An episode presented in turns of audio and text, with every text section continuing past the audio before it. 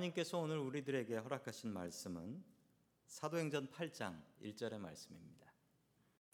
사울은 그가 죽음 당함을 마땅히 여기더라. 그날에 예루살렘에 있는 교회에 큰 박해가 있어 사도 외에는 다 유대와 사마리아 모든 땅으로 흩어지니라. 아멘.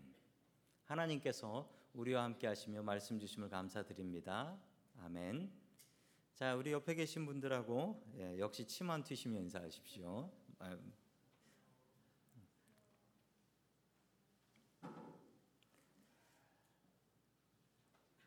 자, 오늘 고난 속에서 단단해지는 믿음이라는 제목을 가지고 하나님의 말씀을 증거하겠습니다.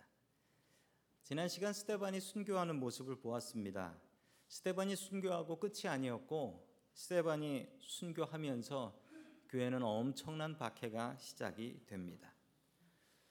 그 일들을 하나님께서는 어떻게 풀어 나가실까요? 오늘 말씀을 통하여 그 답을 찾아가길 원합니다. 첫 번째 하나님께서 우리들에게 주시는 말씀은 고난이 우리의 믿음을 강하게 한다라는 말씀입니다. 어떤 청년의 이야기입니다. 대학을 졸업하고 어, 잡을 잡아보려고 열심히 apply를 했는데 아무리 apply를 해도 안 되더래요. 100번도 넘게 자기 apply를 해보고 또 면접을 보러 가는데도 계속 떨어지더랍니다. 스스로 생각하기에 이 청년이 야 나는 진짜 잡초 같은 인생이다. 진짜 안 돼도 안 돼도 너무 안 되고 짓밟혀도 짓밟혀도 이렇게 짓밟힐 수 있나. 어느 날 회사 면접에 갔는데 마지막으로 그 면접하는 분이 물어보더래요. 어, 자신을 자신을 잘 설명하는 말 두 글자를 한번 얘기해 보라고. 갑자기 그런 문제를 내더래요.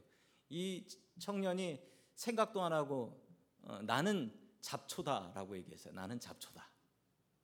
그랬더니 그 면접 보는 분이 깜짝 놀래가지고 아니 당신은 왜 잡초라고 생각합니까? 생각해 보니 사고를 친 것 같아요. 이걸 설명하면 안, 여지껏 계속 떨어졌다는 얘기를 하면 안 될 것 같아요. 주님 지혜를 주십시오. 기도를 하고 생각나는 대로 얘기했는데 이렇게 설명했어요. 저는 잡초입니다. 그러니까 좀 뽑아주세요.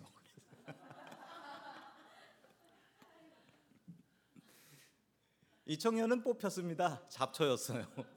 그래서 회사 들어갔다라는 글을 올렸더라고요. 고난을 당하면 고난을 통해서 사람은 단단해집니다. 고난 많이 당해본 사람들은 이렇게 만나보면 압니다. 아, 이 사람 고생 정말 많이 했구나. 그게 느껴져요. 고난을 당하면 우리가 더욱더 단단해지기 때문에 그렇습니다. 우리 하나님의 말씀 사도행전 8장 1절의 말씀 같이 봅니다. 시작. 사울은 스테반이 죽임 당한 것을 마땅하게 여겼다. 그날에 예루살렘 교회에 큰 박해가 일어났다. 그래서 사도들 모두 유대 지방과 사마리아 지방으로 흩어졌다. 아멘. 사울은 그 스테반 그 사람은 죽어도 싼 놈이었다라고 생각을 했다는 거예요. 왜 그랬냐면요. 사울은 당시 최고의 스승이라고 했던 가말리엘이라는 사람의 제자였습니다. 가말리엘이라는 사람은 당시 유대교에서 가장 높은 사람, 높은 선생이었죠. 제자가 천 명이 넘었다라고 합니다. 그리고 그 중에는 제자 중에는 사울도 당연히 포함되었고요. 스테반도 가말리엘의 제자였다라고 합니다. 사울의 눈에 바라볼 때 저 스테반은 스승의 얼굴을 더럽힌 배신자일 뿐이었기 때문에 죽어도 마땅하다라고 생각했던 것이죠. 사울이 사람 죽일 때 왜 죽였냐면요. 사울은 하나님을 너무도 사랑했기 때문에 사람들을 죽이고 다녔습니다. 하나님을 너무 사랑해서 사람들을 죽였다라는 거예요. 말도 안 되는 것 같지만 세상에 이런 엉터리 종교적 열심을 가진 사람들이 많이 있습니다. 이번이 코로나 사태를 보면서 한국에 문제를 많이 일으킨 신천지라는 집단이 있는데요. 말도 안 되는 걸 믿고 있어요. 교주가 영원히 안 죽는다. 뭐 이런 것을 믿고 있고 가정이 파괴돼도 상관없다. 우리가 주님만 따르면 된다. 뭐 이렇게 가르치고 있고 나라가 무너져도 신경 안 쓰는 이상한 집단들입니다. 여러분 그 사람들이 왜 그러는 줄 아세요? 하나님을 너무나 사랑해서 그런 거예요. 여러분 하나님 우리가 사랑해야 합니다. 그런데 바른 믿음 위에서 사랑하십시오. 열심을 내야 합니다. 그런데 방향은 제대로 잡고 열심을 내야지. 방향도 제대로 잡지 않고 열심을 내면 이 안타까운 사울의 인생과 같아지는 것입니다. 스테반이 순교하는 날 그날부터 큰 박해가 시작되었습니다. 스테반이 완전히 미친 사람처럼 저 하늘을 보십시오. 예수님께서 나를 응원하고 있지 않습니까? 이 얘기를 듣고 야 완전히 미쳤구나. 교회 다니는 사람들 다 미쳤구나. 다 잡아 죽여야겠구나. 이 생각을 하며 유대교인들은 유대교 지도자들은 예루살렘 교회를 박해하기 시작했습니다. 근데 참 놀라운 사실은요. 오늘 이 말씀을 보면 사람들이 다 도망갔는데 교회를 지켰던 사람들이 있습니다. 사도들이었어요. 열두 사도들. 이 사람들은 몇 달 전에 예수님 십자가에 못 박히실 때 자기 살겠다고 도망갔던 사람들이었는데 이 열두 사도들은 교인들 다 도망가게 피신시켜 놓고 우리는 교회와 함께 죽겠다라고 교회를 지킵니다. 진짜 리더는 어려울 때 진짜가 나타나는 법입니다. 교회는 늘 고난을 당하며 살았습니다. 교회의 역사를 살펴보면 교회가 고통을 당해보지 않은 때가 별로 없습니다. 2000년 전 예루살렘은 어땠습니까? 로마 군인들은 예수 믿는다고 하면 잡아다가 십자가에 못 박아 태워 죽이고 콜로세움에서 사자밥으로 던져 주곤 했습니다. 1600년 경에 있었던 일입니다. 영국의 메리 1세 블러디 메리라고 유명한 사람인데 이 사람들 이 사람은 캐톨릭 교인으로서 크리스찬들을 박해했습니다. 크리스찬들을 잡아서 죽였는데 그때 그 모습을 그림으로 그린 모습이 저렇게 있습니다. 이때 많은 청교도들 개신교인들은 종교의 조회를 자유를 찾기 위해서 미국 땅으로 건너오게 되었습니다. 한국의 기독교가 전파된 뒤 일본은 한국 교회를 박해했고 주기철 목사님 같은 순교자들을 낳게 했습니다. 이후에는 공산당들이 내려와서 공산당들이 교회를 모두 다 무너뜨려 버렸죠. 교회는 늘 고통을 당했습니다. 우리가 고난 당하는 것은 당연한 일입니다. 그 고난을 어찌 이길까를 생각하십시오. 여러분 살하고 근육의 차이가 있습니다. 살하고 근육은 어떻게 차이가 나는가? 살은 저절로 밥 먹으면 생기지만 근육은 운동을 해야 생깁니다. 살은 힘을 내지 못하지만 근육은 힘을 낼 수 있습니다. 운동을 하면 살은 빠지고 근육은 는다라고 하지요. 그 피트니스 트레이닝 하는 분이 이런 얘기를 하셨습니다. 자기의 근육은 얼마만큼 생기는가? 근육은 자기가 든 무게만큼 생긴다. 정답입니다. 내가 든 무게만큼 나에게 근육이 생긴다라는 것입니다. 그리고 운동이 무엇인가를 설명하는데 운동은 자기의 근육에다가 고난을 주는 것이랍니다. 내 근육이 고난을 당하는 거예요. 그러면 내 근육이 더욱더 늘어나게 된다. 정확히 맞습니다. 우리의 믿음도 마찬가지입니다. 믿음이 어떻게 크느냐? 열심히 말씀을 듣고 배우면 믿음이 크느냐? 아니요. 믿음은 고난을 통해서 큽니다. 고난이 있어야 믿음이 커나가요. 내가 당한 만큼의 고난은 넉넉히 이길 수 있고요.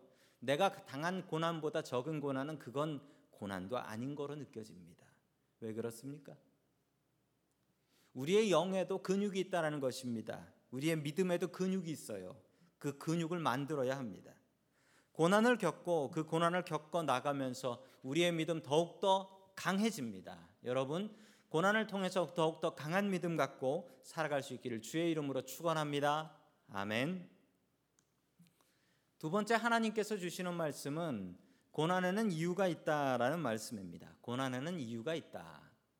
자, 우리 다 함께 다시 한번 사도행전 8장 1절의 말씀을 같이 읽습니다. 시작.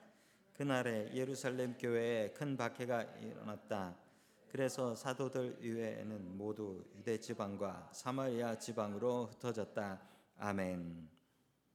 그래서 사람들은 유대 지방과 사마리아 지방으로 흩어졌다라고 합니다. 참 안타까운 일이지요. 왜냐하면 예루살렘 교회가 너무나 크게 부흥하고 있었기 때문입니다. 아니 하루에 교인이 5천 명이 늘고요.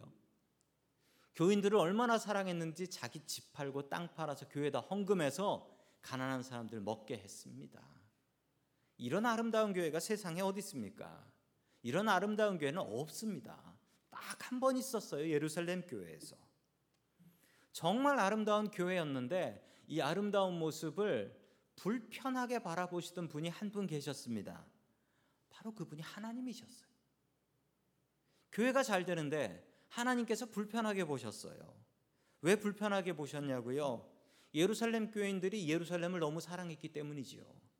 교회를 너무 사랑하고 주님께서 주신 말씀대로 나가서 전할 생각하지 않고 어차피 교인들 많이 들어오는데 어차피 하루에 5천 명씩 교인 느는데 뭐하러 나가서 전하냐 이 생각을 하고 있었던 것입니다.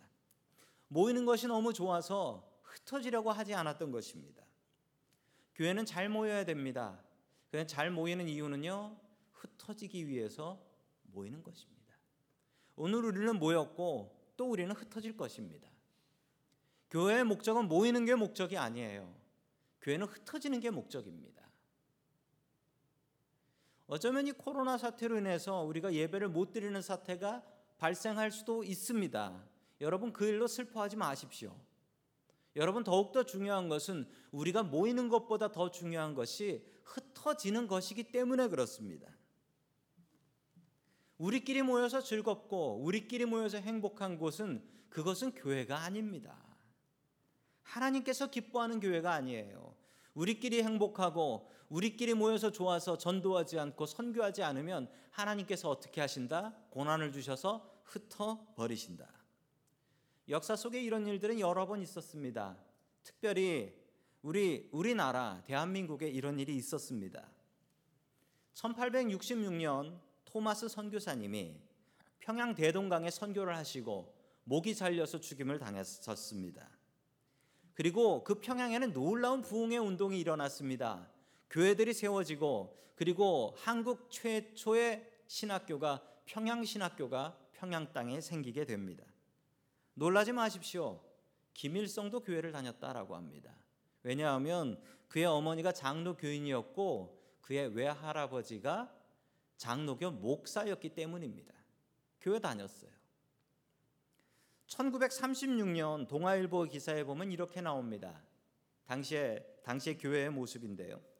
평양에 살고 있는 주민들은 일요일을 일요일이라고 부르지 않고 교회를 안 다니는 사람도 주일이라고 불렀다.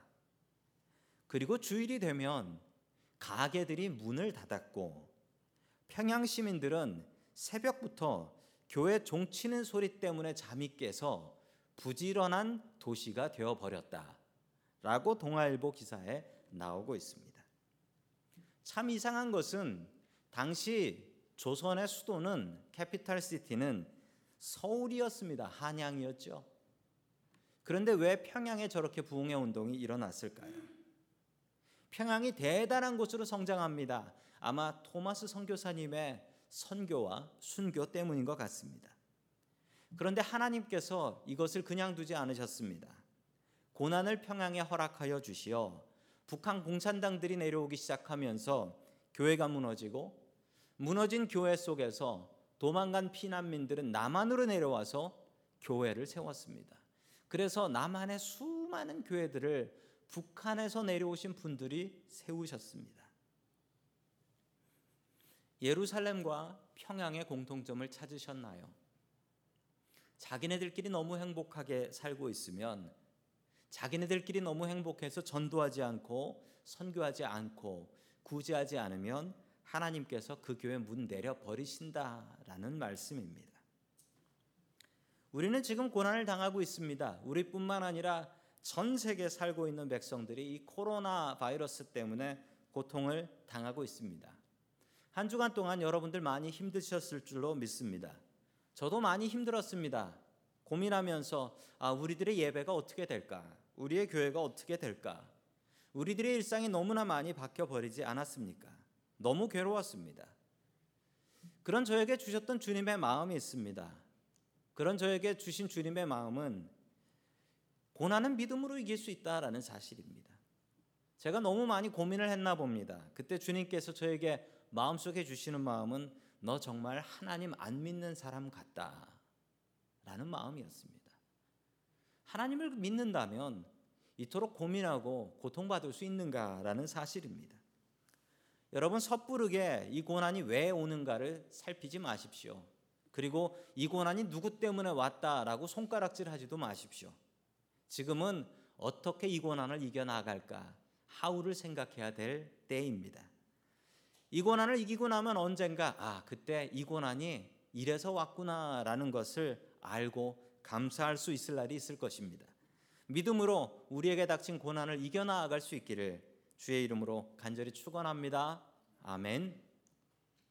세 번째 마지막으로 하나님께서 주시는 말씀은 고난에는 계획이 있다라는 사실입니다. 하나님께서 주시는 고난에는 계획이 있습니다. 예, 중국은 이 코로나가 많이 지나갔다라고 해요. 많이 잡혔다라고 하는데 예, 중국 저희 옆집에 중국 분이 살고 계시거든요. 그래서 제가 물어봤습니다.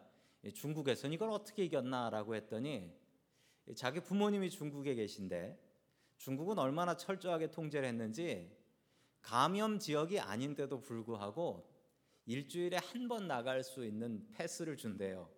그래서 일주일에 한 번 장 볼 수 있고 그 외에는 밖으로 나가지도 못하고 혹시 코로나에 걸린 집, 기침하는 집이 있으면 그 집 문에다가 못을 박아서 2주 동안 나오지 못하게 한다고 하면서 그 옆집 아저씨가 이렇게 말씀하셨습니다.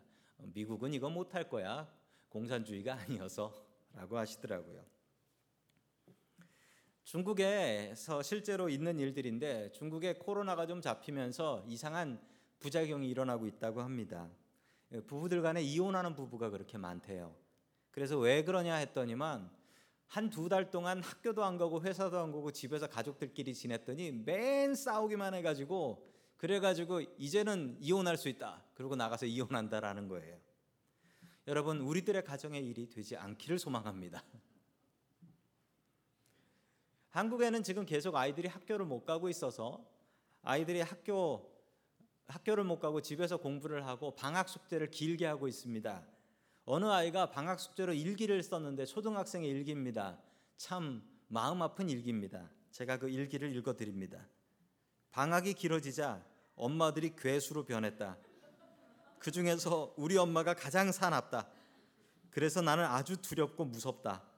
그래서 나는 아주 고통스러운 삶을 살고 있다. 라는 초등학생의 일기입니다.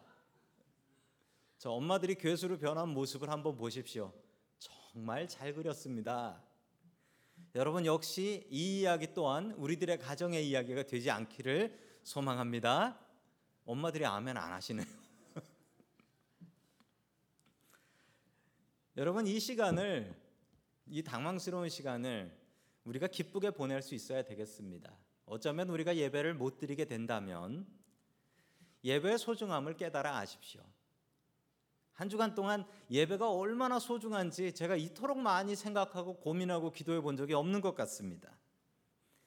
또한 아이들과 대화하며 아이들과 예배하며 가족들과 같이 기도하며 예배의 소중함, 가족의 소중함을 다시 한번 깨달아 알 수 있는 시간들이 되었으면 좋겠습니다. 우리 사도행전 1장 8절의 말씀을 같이 봅니다. 시작. 오직 성령이 너희에게 임하시면 너희가 권능을 받고 예루살렘과 온 유대와 사마리아와 땅 끝까지 이르러 내 증인이 되리라 하시니라 아멘. 사도행전 처음에 주신 예수님께서 앞으로 이런 일이 벌어질 거야라는 사도행전의 로드맵입니다. 앞으로 이런 일이 벌어질 거야. 어떤 일이 벌어진다고요? 성령이 임하셨어요. 그리고 제자들이 권능을 받고 귀신을 쫓아냈어요. 다 이루어졌어요. 예루살렘의 복음이 증거됐습니다. 그런데 여기서부터 진도가 안 나가는 거예요. 유대로도 안 가고 사마리아도 안 가고 땅 끝도 안 가고 예루살렘이 너무 좋았던 거지요. 왜냐하면 예루살렘에 교회가 있고 예루살렘에 예루살렘 성전이 있잖아요. 알아서 교인들이 모이니까 나가서 전할 생각을 안 한 겁니다. 여러분 이때 고난이 안 내렸으면 큰일 나는 겁니다.